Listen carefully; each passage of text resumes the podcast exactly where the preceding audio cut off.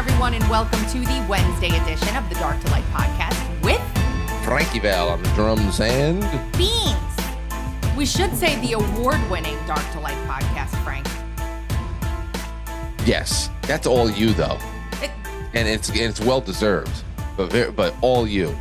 um, The, this is pretty crazy. I want to thank the people who nominated. I know that Sharon and, and Adam in the audience, and Sharon with Uncover DC, nominated me for an Ion Award. The Ion Award is Sharyl Attkisson's um, award for the for investigative and original news reporting. And while I did not win one of the three top slots, we got Brianna Morello up there, well deserved from Emerald Robinson's uh, production well deserved win for her coverage of the January 6th um, abuses that are going on. But here we are down in honorable mentions alongside Jay Bhattacharya, Brooke Conrad at the national desk, and Rav Arora. Um, and we have a little paragraph. But we're no, we're here. Tracy Beanz, editor in chief of investigative journalist at Uncover DC, the Dark to Light podcast for Missouri v. Biden in depth coverage. that's great. And it says Tracy Beanz is recognized for in depth coverage of the landmark Missouri v. Biden case brought by the Attorney General of Missouri and Louisiana. Other than Beanz' reporting, the case has received far less media attention than it deserves, considering that it has granted historic court decisions. For the first time, federal courts have said the White House, the FBI, and other federal agencies and their occupants have engaged in unconstitutional censorship by colluding with social media to suppress inconvenient speech and even censoring statements true statements. Um, freaking awesome. Like I never, ever, ever thought I would be an award-winning investigative journalist. Yeah, and you know what? It's a new world. There's a new standard of, of awards and recognition, and uh, you know, it really just. I think that's that's great to It- be to be recognized like that is awesome. It felt nice. And here it is, the tweet. And then not only that, we have on screen right now a picture Adam Carter, Carter, Adam Carter sent. There was a an event that I did where I I was up on stage, um, and he photoshopped the lamp from It's a Wonderful, um, not from It's a Wonderful Life. Christmas story. Yes, Christmas Story into the photo and said, "Congrats on the major award." It's a major award. I won it. Somebody, all the people underneath are, are like, "Watch out! It looks like it's fragile." Yeah, and it must be Italian. that movie's the best. Yeah, it is. It really is. And then, with not to be the way that the circumstances all ran through, Frank, not to be just as serendipitous as ever, the Fifth Circuit came back. So remember, we talked about how, so the Fifth Circuit ruled in favor of the temporary injunction banning the government from talking with these social media companies to censor from the FBI, the CDC, the Surgeon General, and the White House, right? And we had that long conversation about how CISA wasn't included and how that was a bad thing. And then the government appealed to the Supreme Court. The Supreme Court put a stay, said, bring me your arguments. They brought the arguments, and, and the states of Missouri and Louisiana were like, this is all premature. We're going to appeal and ask for reconsideration on the CISA portion of things. So the Supreme Court let their stay expire and let the case kind of fall off their, their radar the Missouri and Louisiana went back to the Fifth Circuit Court of Appeals and said, hey, you guys may have made an error in not including CISA. Please reconsider this. They did. And yesterday, re amended their order to include CISA in the temporary injunction, which is huge. That is huge. Like, everybody underneath some of the people who are just fed up with everything, and I totally understand it are like, well, they're not going to listen to it anyway. But but that that's that's not true. Like, will they be looking for an uh, a workaround? I'm sure they will. Yeah. However, however, they're going to be an ongoing discovery throughout this process. And Missouri and Louisiana, Bailey and Landry have both told me in interviews that they will file contempt motions, and that judge will grant them. He will. If they that will mean people will go to jail if they try and meddle with this. I'm telling you this is Never do I ever speak like this about anything, Frank. And from the beginning, I've been speaking like this about this case. There will be no skirting of this order from the Fifth Circuit. And if the SCOTUS, because they're going to appeal again, the government will appeal again, saying we need to censor people because we're the government. And the SCOTUS will either decide to leave the Fifth Circuit ruling as it is and not weigh in at all, or they will weigh in and reaffirm it. There is no chance the Supreme Court, I can't say no, there is a slim to no chance that the Supreme Court will come in over the Fifth Circuit after all of this and the record and say, no, actually, you're wrong, reverse it all. It's just not happening. It's not. So it's yeah. one of the two is going to happen. Well, it's great to see that kind of movement on it uh, because, you know, uh, yeah. we, we do our own investigations and we kind of put people on trial ourselves because we feel like there's there's very little going in our favor elsewhere uh, on the internet. But of course, there's no weight behind all of our work. There's weight behind this, so it's good to hey, it's awesome to see something move. Yeah, especially you know if we can have anything preserved, anything preserved, even for a little while longer going forward, it is uh speech. It's yeah. everything. Yes, and um and the the chat is full of a Christmas story. chat. All the lines that are coming out, people are sharing and making me laugh. They're so funny. So it's great news. Obviously, I will continue following it. I'm thinking about starting a like fund Tracy to go to trial thing so that I can go and live there for the weeks that this trial will be ongoing and, and be in the courtroom every single day. It is like almost mandatory. I will probably take out a second loan on my house to do it, I will go. Yeah. I will walk there. I will document myself biking to Louisiana. You should do it. to see this trial. Should do it, yeah. So it's not going to be for a while, but next, real quick before we get into the house chaos, which is very chaotic. Dr. Cole, you know Ryan Cole, the pathologist who started talking about all the cancer he was seeing on young people in his laboratory. He is the biggest forensic dude in I forget what state he's in. Okay. They're going after his medical license now. Oh, of course. And Dr. Cole has been all over the world talking about everything that he knows. Humble guy. All of the docs that I've become close with say nothing but amazing things about him. He's just a good guy. And he apparently needs help right now because he's he's he's in ridiculous amounts of debt like defending himself against all this just for speaking out about what we all know now to be sadly very true.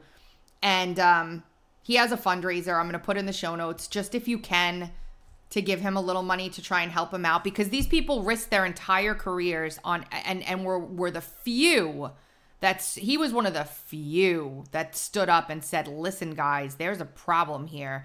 Early, early on.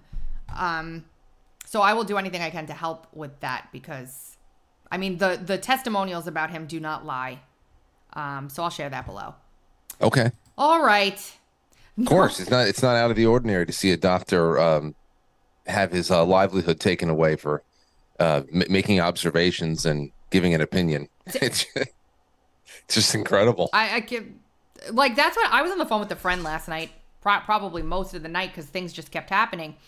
And I said, it's almost impossible to even get incensed anymore because everything is so unbelievably ridiculous. It's comical. If you were to st- like we played yesterday on the, the on the fun show, which Viv joined me for, by the way, a clip of a guy who was in a hospital room, wakes up from a coma. He's been in a coma since 2019, early and it's 2022 when he wakes up. And the doctor's sitting on the edge of the bed trying to explain to him all of what's happened in those few years. I remember this. Yep. And it's so I- absurd, Frank, to listen to. Like, if you had gone to sleep in 2019 and woke up in 2022, you'd be like, he, he has to go back into a coma. And the doctor's like, I'm going to come with you. but that's how yeah. ridiculous it all is. I remember they did I don't know if it's the same people, but they did a uh, similar skit prior to 2016, uh, prior to Donald Trump's election and everything. Just how how drastically things had changed from 2014 or 15 to, I mean, I don't know if maybe it's the same skit, but yeah, the last eight years has been has been humanity changing. Yeah, and then one more funny thing before we get into all the clips and everything else, Frank. Mark Dice, dude, did you see this? What Mark Dice did yesterday? No. I'm gonna play it. This there was a shooting in more in in um, Baltimore, at Morgan State University.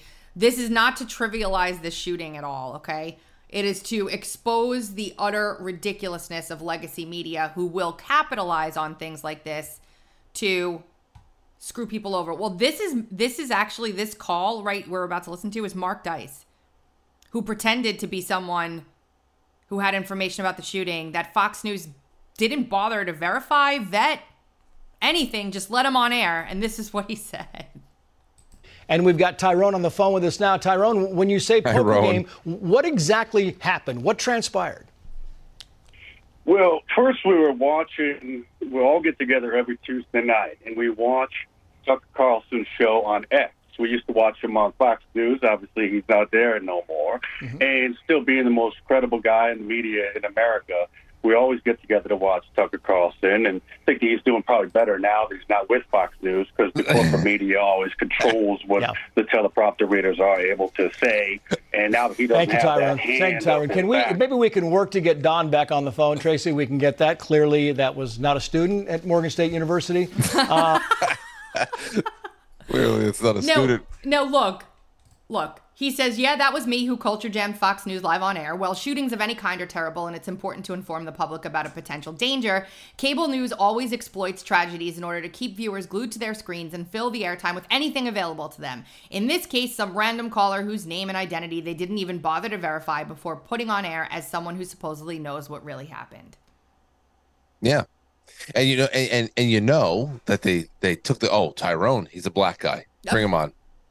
It, it's it's just like oh this is going to be great. A black person, a black student calling into a Fox show. This shows that we have a, a you know we, we have a you know an in with uh, diverse audiences. So you know it, it just it's great because it's the uh, it exposes the very shallow decision making, uh, the production choices by by Fox, thinking that they're going to they're going to uh, show off just just how many people they they reach.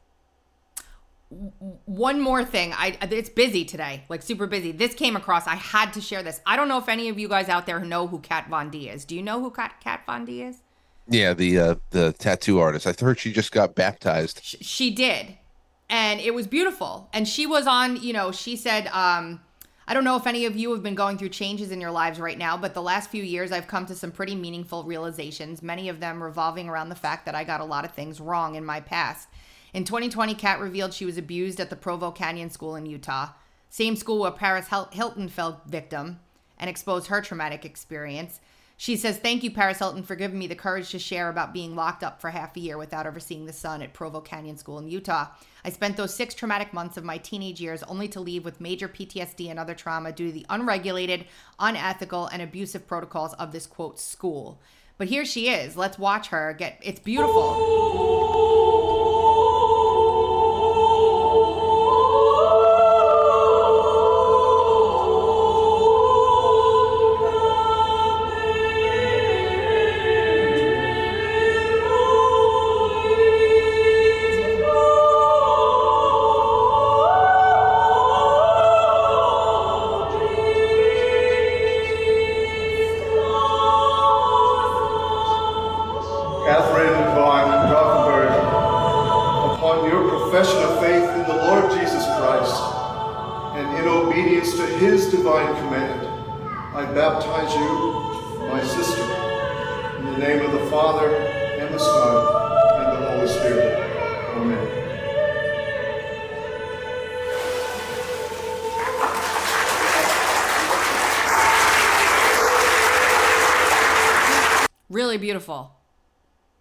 So is this a? Uh, it, it, is this a congregation just for all ex goths? I don't know, but it looked like it, didn't it? there's a lot of people. There's a lot of tattoo. Well, I mean, I mean, there's here I am, I- but there's a very specific goth look to everybody.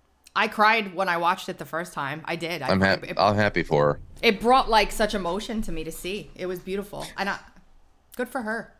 It's all happening a lot, by the way, all over the place. Just letting you know. You know, uh, Lauren and I um, soon uh, maybe uh, renewing our, our vows. Me and Will have talked about this for so long. Well, we're we're um we're only married, you know, five years, but you know, we weren't married in a church. And I I uh I talked to a few priest friends of mine and I I want to I start I want to start receiving communion again. I want to take part in the sacraments. Oh, so you want and mm. and I'm not if if I have uh you know just by the merit of the rules, it's almost going to be like an interfaith marriage though because you know if Lauren ever wants to become Catholic, that's on her uh one day. But uh she is she's more on the Protestant side of things. After her first communion, her mother left the church, took her with her, and so she's Christian, but she's not Catholic. And the way that I, me, just for me, I want to, I want to just keep going deeper and deeper into it. So this is something I looked into, and it's actually pretty simple. And we're looking into that, but uh, this is a well, much more of a big life change for someone like Kat Von D. I'm sure that that has shaken up a lot of her old school fans because you, you, you can probably imagine that, uh, like, oh no, we lost one to those crazy Bible thumpers. Well, I just to let you know, like the other day, Viv came into my office and she's like, "Mom, I want to get rebaptized," and I'm like, "Okay, let's do it." Sounds Wow. good to me. I'm excited about that. I'm like, "Good for you, Viv," because I we we had our, our children baptized and and we we've you know it, it's it's a complicated story but basically they've been they've been finding their own path and that's the way i kind of i wanted them to find what resonates best what different portion of re- that religion you know resonates best with them for them and viviana has has settled down into hers and she's she's ready to Well, you know, there, there's there's certain things I think that it's um it's very it's necessary for parents to do on behalf of their children when they don't have they don't have the ability to make choices. Like uh, in it, it it's a traditionally Christian thing that parents can bless their children. It's not as it's not as you know it's just it's as valid a blessing as anything else. Uh you can baptize your children in the um you know in in a pinch uh whatever. And but there's there's things you can do to fortify and protect a child's soul. And but in the meantime as they grow up they do become their own person and then they can make their own choices. And i think i think making choices over again on your own only valid only really strengthens what what the, the kind of foundation that's been laid by uh, your parents and your guardians prior to your your coming of age. So it's uh it- it's I, I like that. I like doing things on behalf of the children to to protect their souls at the at at first, and then what what Viv is doing.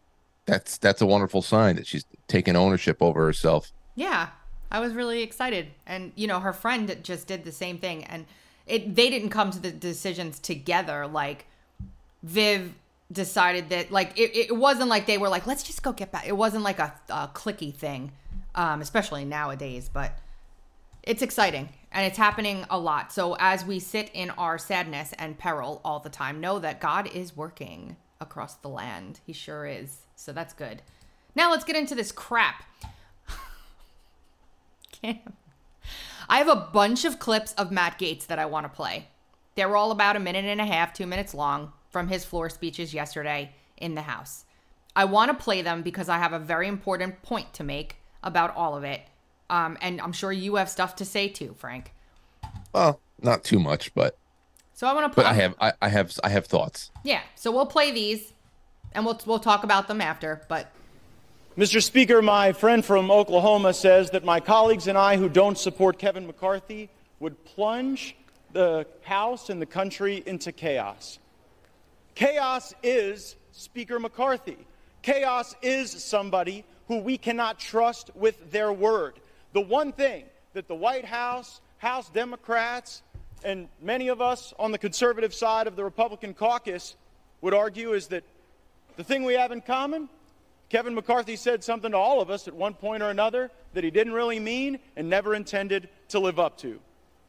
I don't think voting against Kevin McCarthy is chaos. I think 33 trillion in debt is chaos. I think that facing a $2.2 trillion annual deficit is chaos. I think that not passing single subject spending bills is chaos. I think the fact that we have been governed in this country since the mid 90s by continuing resolution and omnibus is chaos. And the way to liberate ourselves from that is a series of reforms to this body that I would hope would outlast Speaker McCarthy's time here, would outlast my time here, and would outlast either of our majorities. Reforms that I have heard some of the most conservative members of this body f- uh, fight for, and some of the reforms that we've been battling for that I've even heard those in the Democrat caucus say would be worthy and helpful to the House, like open amendments, like understanding what the budget is. We have been out of compliance with budget laws for most of my life, most of many of your lives. And by the way, if we did those things, if we had single subject bills, if we had an understanding on the top line, if we had open amendments, if we had trust and honesty and understanding, there would be times when my conservative colleagues and I would lose, might be a few times when we'd win. There'd be times that we would form partnerships that might otherwise not be uh, really predictable in the American body politic, but the American people would see us legislating. These last few days, we've suspended the momentum that we had established the week earlier. So there's that. Can't disagree with anything he said. It's going to be a trend that I can't disagree with anything he said. Like here. Support Kevin McCarthy would plunge the House and the country into chaos. Chaos is Speaker McCarthy. Chaos is somebody who we cannot trust with their word. The one thing that the White House, House Democrats, and many of us on the conservative side of the Republican caucus would argue is that the thing we have in common Kevin McCarthy said something to all of us at one point or another that he didn't really mean and never intended to live up to. I don't think voting against. So that's the beginning of what we just watched. Mm-hmm. Here. Argument is that many of the bills he referenced as having passed are not law. We are on a fast track to an omnibus bill, and it is difficult to champion oversight when House Republicans haven't even sent a subpoena to Hunter Biden. So it's hard to make the argument that oversight is the reason to continue when it sort of looks like failure theater. I yield such time as you may consume to my colleague from Arizona. hey, listen, I, I uh, what he's talking about with the the way that they legislate the omnibus bills and all that stuff, it, it, it had to start somewhere. If they were ever going to do anything that was healthy, how long does it last? You know, they have a slim majority in the House right now. What does a, an election cycle or two do to that? Um, if they can steal presidencies, can't they steal six random seats across the country? I mean, it, it's there's things like that that I, I think about all the time. But if you're ever going to make a change, uh, it's got to start somewhere. Why not right now? Uh, I mean, is it just bad that they're doing this to Kevin McCarthy? Should they have done it to the next guy, no. the last guy? You know, it. So that's number one. I, I don't care. I I ult- ultimately, I'm just happy that they ruined Kevin McCarthy's career. I've had enough of people like him, and I and I think it's pretty badass that uh, that a handful of people in the face of the majority the majority of them in Congress. I mean, that that's pretty badass to put your your uh, your feet down and and root yourself and just do something. Um, and and I also love how I don't know. I, it, it it's very simple for me as far as just making a statement. I love I like everything it. that he did. I don't love the fact that he has no plan they don't even know who they're going to replace him with. They have no idea. Zero I, plan. Know? Zero plan. No plan. No plan before. No plan. He had a lot of time to come up with a plan. There is well, no you, plan. How do you know? Well, a do you have a? I don't. I would. That wouldn't even even be a a thing that I would I don't even care about a plan as long as there's stalemate and, and confusion. All you need it, is a few of the moderate members of the Republican Party to vote with Democrats for Hakeem Jeffries, and you have a Democrat Speaker of the House with a slim majority on the Republican side. Well, if that's if if, if it almost what, happened last time. If that's what Republicans are willing to show to the the country that they're willing to put Hakeem Jeffries in there, uh, or something like that, then that's totally on them as well. I mean, the, the mirror has been held up to the party at this point. It held it right up So if they do that, then uh, with this opportunity, then that's another that's another uh, that's another straw on the on the back of the camel. But um, I I don't know. It just at this point, I think one of the greatest threats to the country is Congress. So I would love to see them locked in in uh, unending stalemate, at least for the last year, um, the last year of this Congress being assembled. So, So you're so basically like what'll end up happening is we'll send another hundred trillion dollars to Ukraine because there won't be any way to stop it at all, at all. Um, if that's a, if you're like, all right, whatever, who cares? Burn it all down. Who gives a crap at this point? Then that's okay. I mean, if that's But you see, in a in a in a, an American government that is functioning properly, uh, a Congress in stalemate means there's no money going anywhere. well, yeah, but that's the- not that's not where we're at, and they know that. They know that. right. So so uh, again, what does it matter? I what's just- going on in I- Congress I right just now? want them to have a replacement ready, and they have no idea. They don't have any clue. Now, there are people being brought up. Now, do I personally think that we're going to end up with the Democrat speaker? No, but you can't be sure. And if you're going to make a massive political move like this from a strategic perspective, you would better have an effing plan. I agree with everything that Gaetz has said. And I agree that McCarthy hasn't done what he promised. And I am not on I'm not anti Gaetz in this case. I'm not. I'm just like watching this and having been involved at a small level in things like this. If you do not have a plan, what your best laid intentions are never end up being what ends up happening. I don't I don't disagree with the eight Republicans who voted against McCarthy. I, I mean I think they made their decisions the way they made them. How Um, do you know that there is no there's there's no sense of direction from here though? Like it, has that been established in a, like an interview that they just don't know? Or Because is, or do you think that he could just be holding they can just be holding their cards closer to their chest? I, I thought about that um, myself, uh, but I don't think that that's the case, just given the haphazard lists that have been talked about, the fact that we're taking a week off and he's like, no. Um, the, the, the, the whole Trump discussion, like, I'll skip ahead a little bit. I have, hold on. And the background, by the way. Here is, here. Now, sources telling me at this hour some House Republicans have been in contact with and have started an effort to draft former President Donald Trump to be the next speaker. And I have been told uh, that uh, President Trump might be open to helping the Republican Party, at least in the short term, if necessary, uh, if it's needed. Anyway. Listen, Donald Trump is the reason McCarthy was elected Speaker in the first place. Yeah, I mean his, his support was behind him, no doubt. It was him who was brokering deals via telephone on the House floor when all this happened. It's because of him that McCarthy was chosen. And we can talk all day long. Like, I know that everybody's all anti Mark Levin right now, but you gotta understand the background of what's been going on here.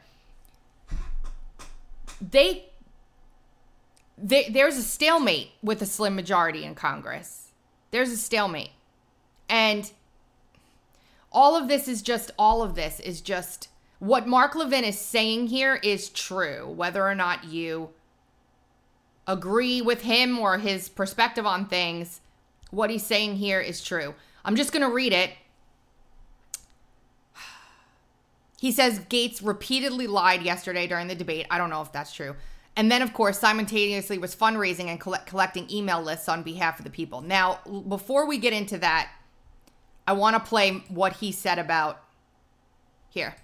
I take no lecture on asking patriotic Americans to weigh in and contribute to this fight from those who would grovel and bend knee for the lobbyists and special interests who own our leadership, who have oh, boo all you want, who have hollowed out this town and have borrowed against the future of our future generations. I'll be happy to fund my political operation through the work of hardworking Americans, 10 and 20 and 30 dollars at a time, and you all keep showing up at the lobbyist fundraisers and see how that goes for you. I reserve.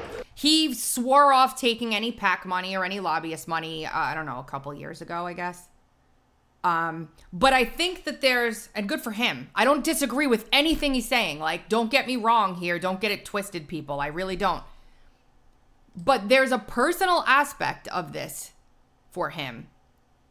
Um, he's under several ethics investigations. Why? I don't know. Whether or not the things are true, I don't know. Apparently, he has asked McCarthy to stop those. McCarthy said he wouldn't do it there's a personal kind of saber rattling between the two. Now he's gone. I just, there's a couple of pieces out in Politico today. Jim Jordan is entertaining a speakership bid. For me, after seeing what he's done with the weaponization committee, I don't have, I'm not a big fan of Jim Jordan's anymore. It's all been theater. I know a lot of the people who have been whistleblowing.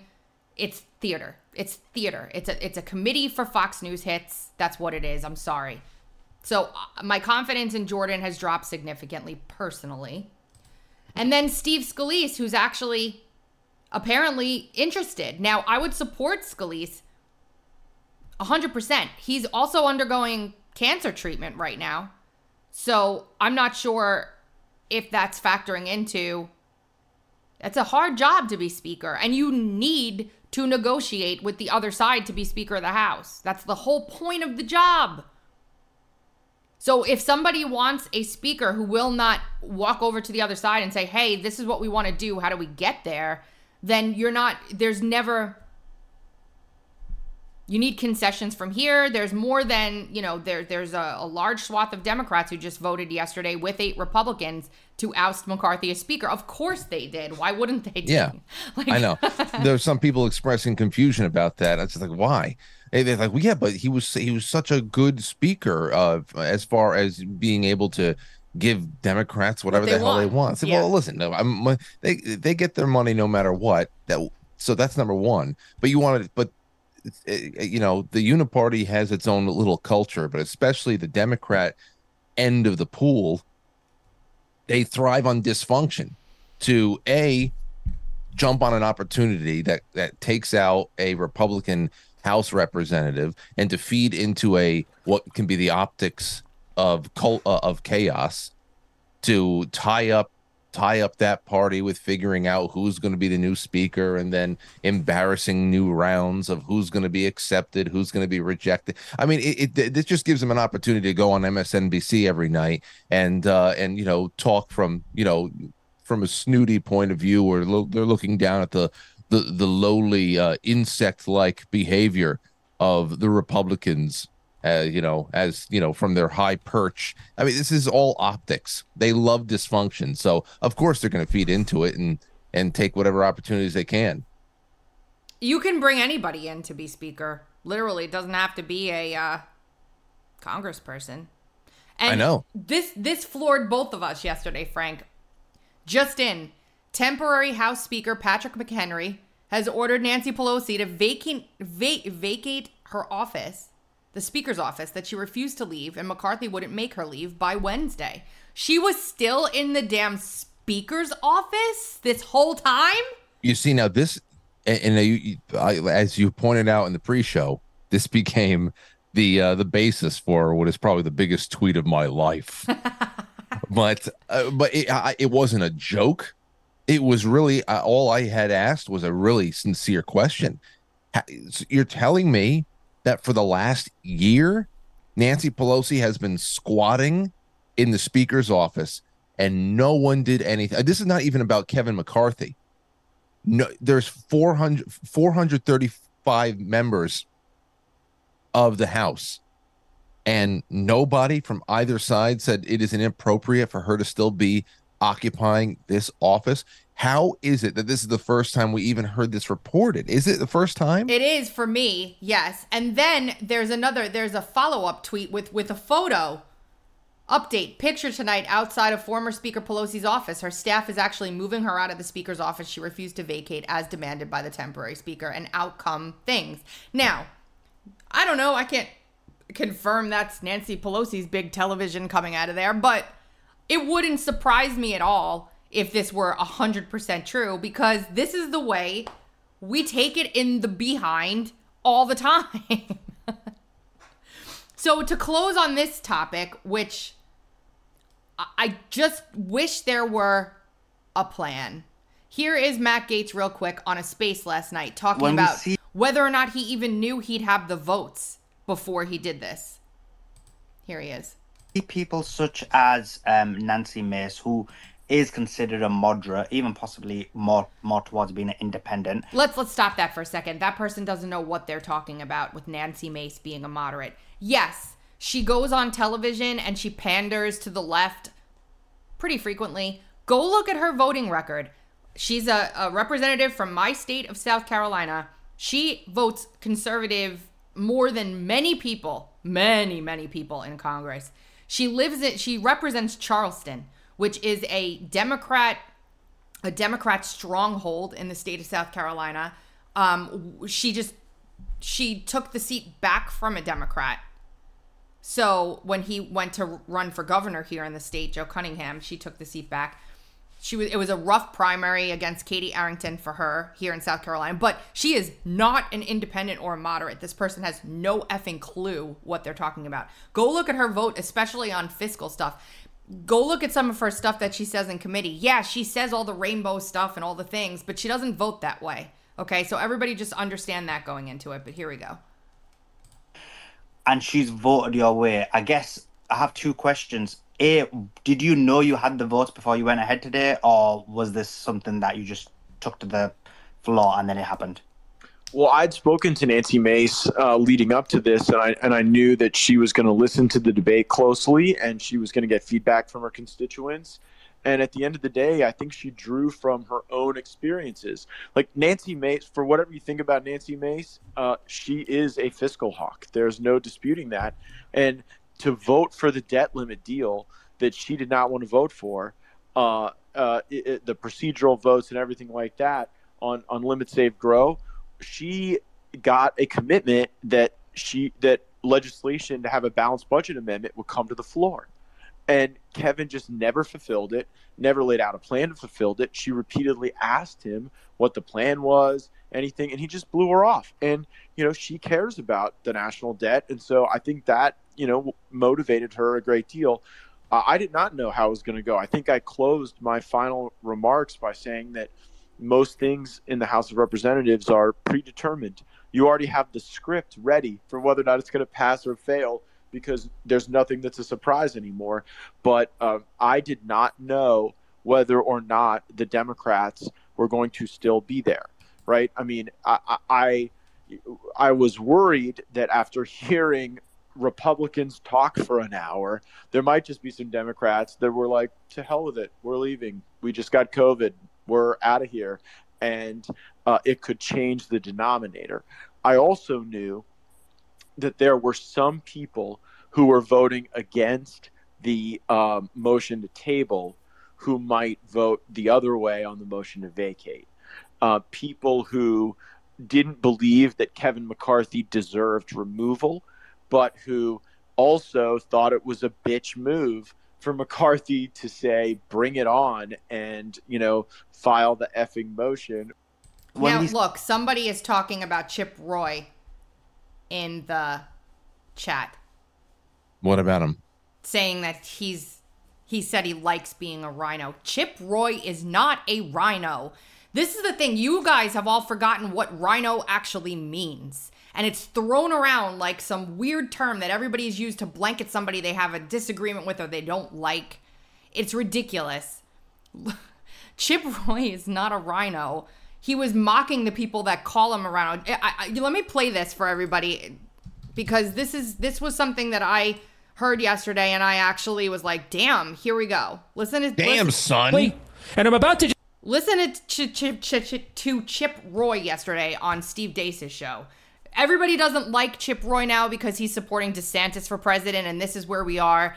Yesterday, Trump tweeted out or truthed out, why do Republicans always fight Republicans instead of the, the other side?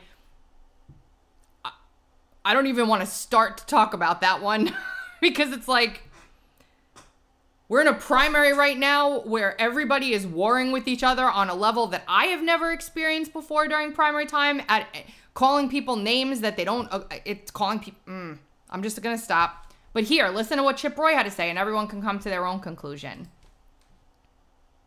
honestly, I'm losing interest just collectively.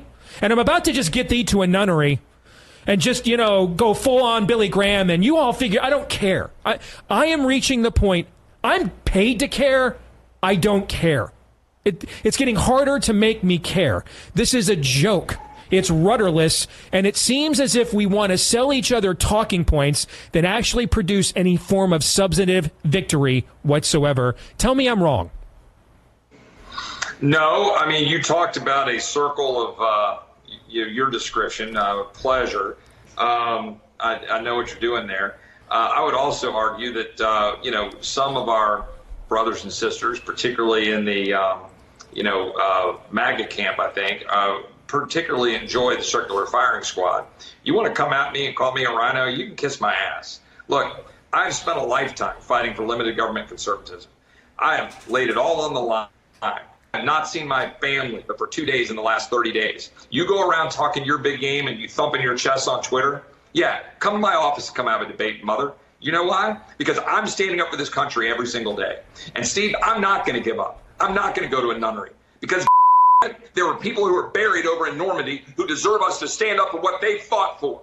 So that's what I'm going to do. And all of you out there who are out there saying what you're saying out on social media, you stick it. I'm going to go down to the floor and do my job, and I'm going to stand up for the people who fought for this country. And I'm going to do it the way I think is right for the people that I represent. That's what I think.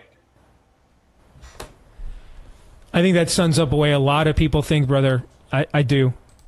So I mean it got it got more heated. I will actually share the clip for people in the show notes. This is this is getting absurd. It really is getting absurd. the whole Yeah. thing is getting absurd.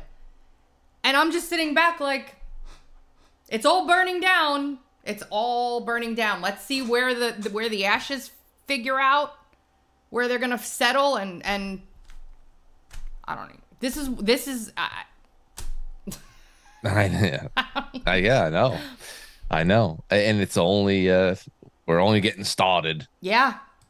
So I, I I don't know. Well, I guess the best thing to do is just uh, hang out and watch what happens next, because um, you know, whether it be all of the uh, the arrests that we weren't going to be the ones putting the the handcuffs on people, or or what the next moves in the House of Representatives are. Uh, I mean, just from from the from the aspect of closing out 2023 you know this is just the this is just the the, the last chapters of relative peace for all the craziness going on right now. This is the last moments of relative peace. I, I i'm curious as to how much they're going to allow us to enjoy the holidays before what will be an onslaught all year next year. I'm just i'm curious. It's going to You know, be we- insane. Just everybody get ready for it. There's not going to be a day of rest. It's just going to keep going. Um by, by the way, Frank, yeah there are 18,000 jobs available to asylum seekers and migrants in New York. oh good Yeah.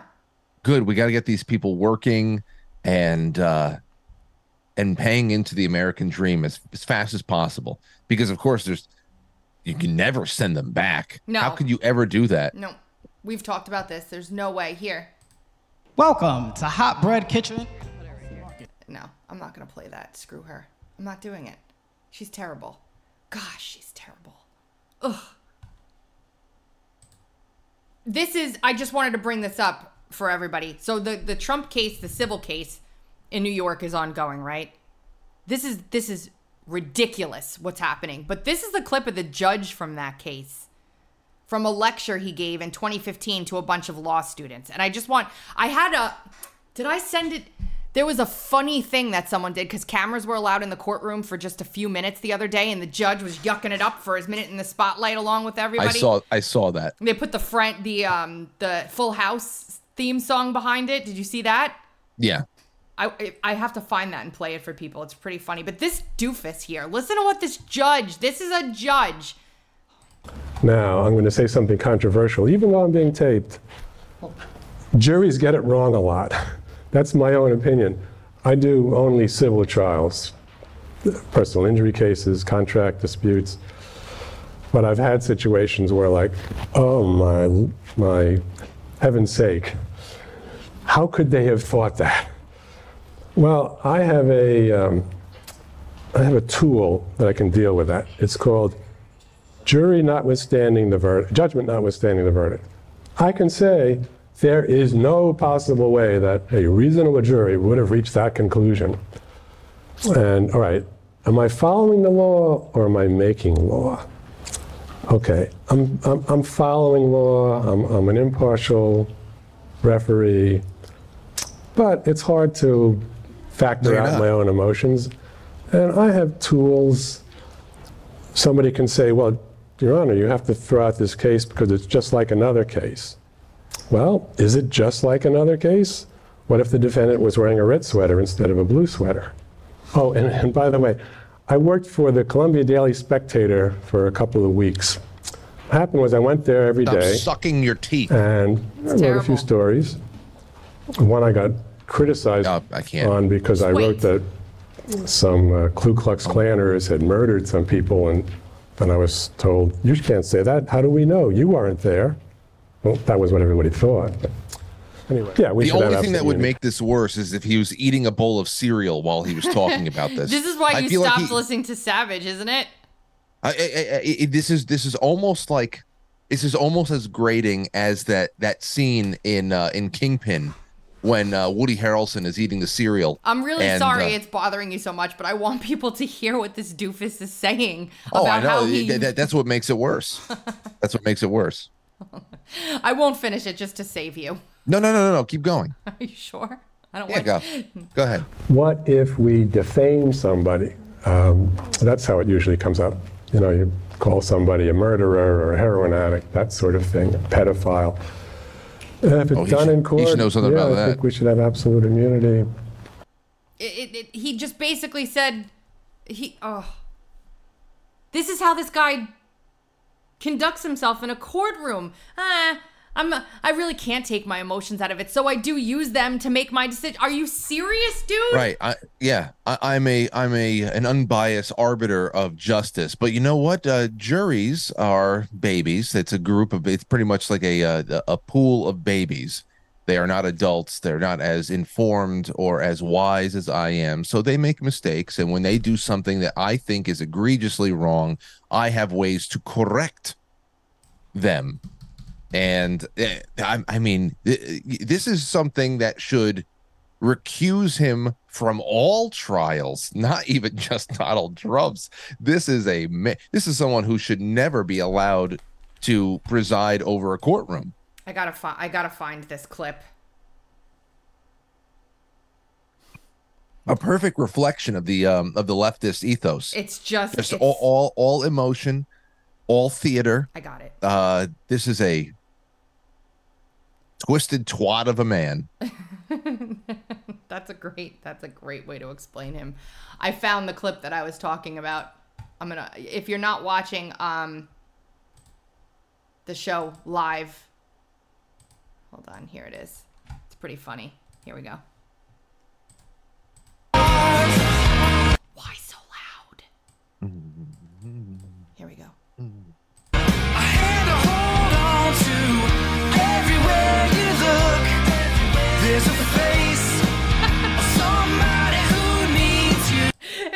Perfect. It was perfect. Yeah. Like oh oh there's a there's a uh that's it there he is. I, that's just like uh Can you imagine him?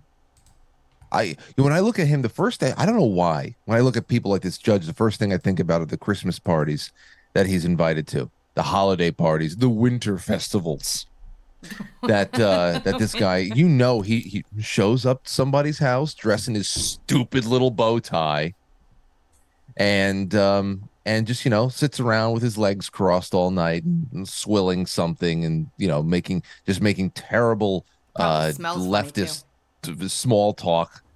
I i i can just oh the worst parties the worst christmas parties ever. Well, he's Jewish, I think, isn't he? Oh yeah, but he'll still he'll still show up. I'm gonna go into my Gentile friend's house.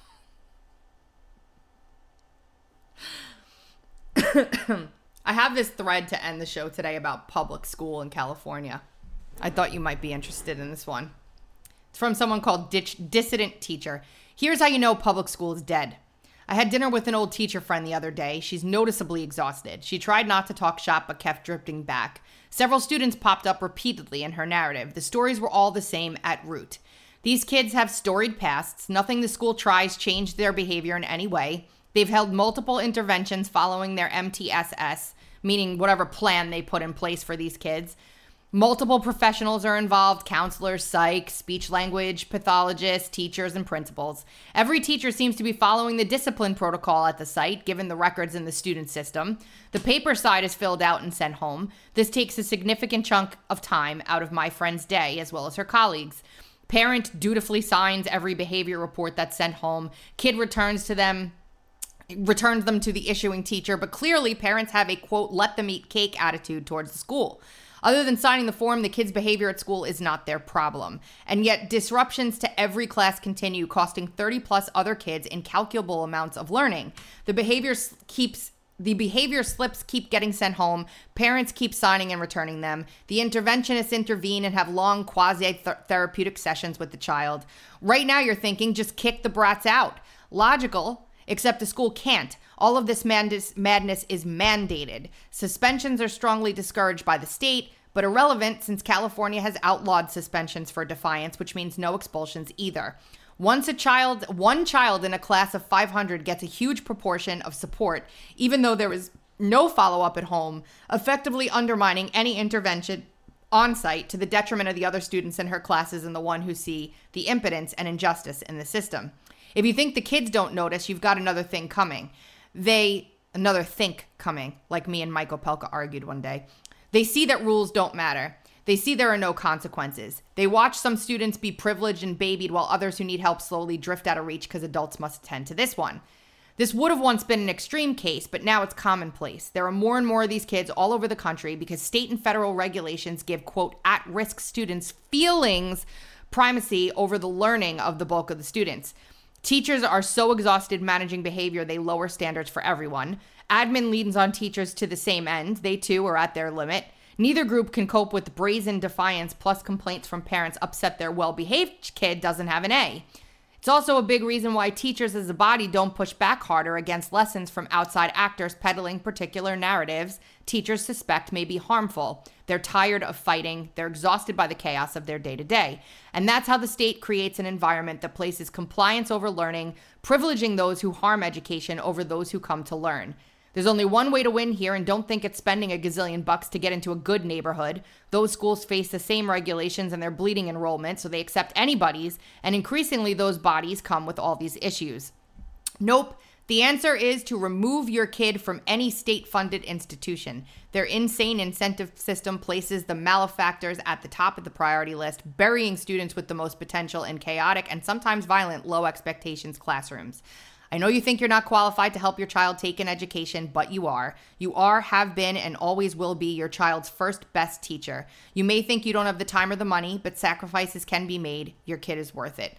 So here's a former teacher saying, "Get that your t- your kid the hell out of this farm for malfeasance." Yeah. Get him out. Yeah, It's just one of those things. Yeah, I mean, and, and there's resources here. There's um a list. I'll put this in the show notes for everybody today. Um, because you know when one or two kids in a class, like you've seen it, the videos, not the fake videos that have been propagated out there. The real videos of kids in class like beating their teachers up. I know. Are you gonna want to go know. teach a class after your kid just assaulted you and destroyed you in the class? I mean, I know. And then it, and then you know who are you replacing it with? You're replacing eventually. You're just replacing bet good, better quality teachers from uh, but from you know older generations, uh, with teachers that are going in there with the mindset of I I, I need to be able to scrap, and then it just becomes a, it really just becomes a prison, prison guard, kind of a relationship, uh, a little bit more formally Yep. you know a lot of people make these these uh, comparisons of of of prison of uh, schools to prisons with the regimented schedules and and the you know it's just overly i don't know, I don't for for as for as progressive as education has gotten uh we know that progressive is not does not mean it's going to become free airy and fun it, it gets worse and worse and to be able to hold that together especially when you're you're all you're teaching is emotionalism and and uh, and the people that are that are around you it's, it's all the same thing. You, it, it just becomes the hand has to get heavier and heavier. So it's getting worse. Uh, it, it's reflective in police work a lot of times now too uh, because there's really no you're dealing with less and less i don't know less socially conditioned people just in the streets not even in a, a classroom setting which is why everything is so, just getting so violent. Yeah, it's it's society is breaking down. well yeah well it's just it's something that you'd expect when well, what we're we're go- yeah yeah. You, you just expect it when the conversations are are are this this bad and this debased. But uh you know it's going to break down in some places worse than others. So that's why that's why just just get involved in your community and be good friends and neighbors and you you got to incubate yourself a little bit. Buy guns and ammo if you can. yeah yeah. Yeah stay inside your house and create create little create little uh what was it? Those little knocks? It's little openings. You should drill little holes in your in your uh your your house so that you can put bows and arrows through. Just completely fortify your house. Make sure that Missouri, the world is the left was trying to take um, archery and and training and stuff out of Missouri schools, and AG Bailey went and sued the Biden administration over it. even archery Yes. you know it's crazy i had actually had a dream about bows and arrows last night Really? now that I think about it, I was, I don't, I, I forget the context, but I was using bow and arrow to take people out. Good for you. There was, there was like a fight going on, and in this dream, I was very proficient, and it was, uh, I, I was, I was taking people out. I did archery one time. I have to find the photo of what happened to me. My arm, What- what hap- my arm, my whole arm just bruised. To, like I just couldn't get it right. The arrow, the the the string kept on hitting me in the in the bicep every time I would release, and I bruised the hell out of my arm like bad. I'll have to find the photo because I'm a clutch. Is that just bad technique? Oh yeah, yeah, yeah. I had no idea what I was doing. No one taught me. I just got up there and was like, I'm gonna shoot this arrow a hundred times. And that's I think I have to get myself an archery set get yourself then just start using using the little uh the rounded tips When I play Assassin's, foam square. the bow is my favorite weapon. Just saying.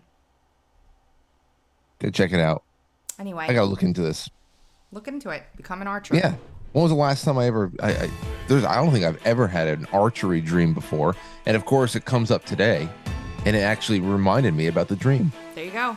It's a sign.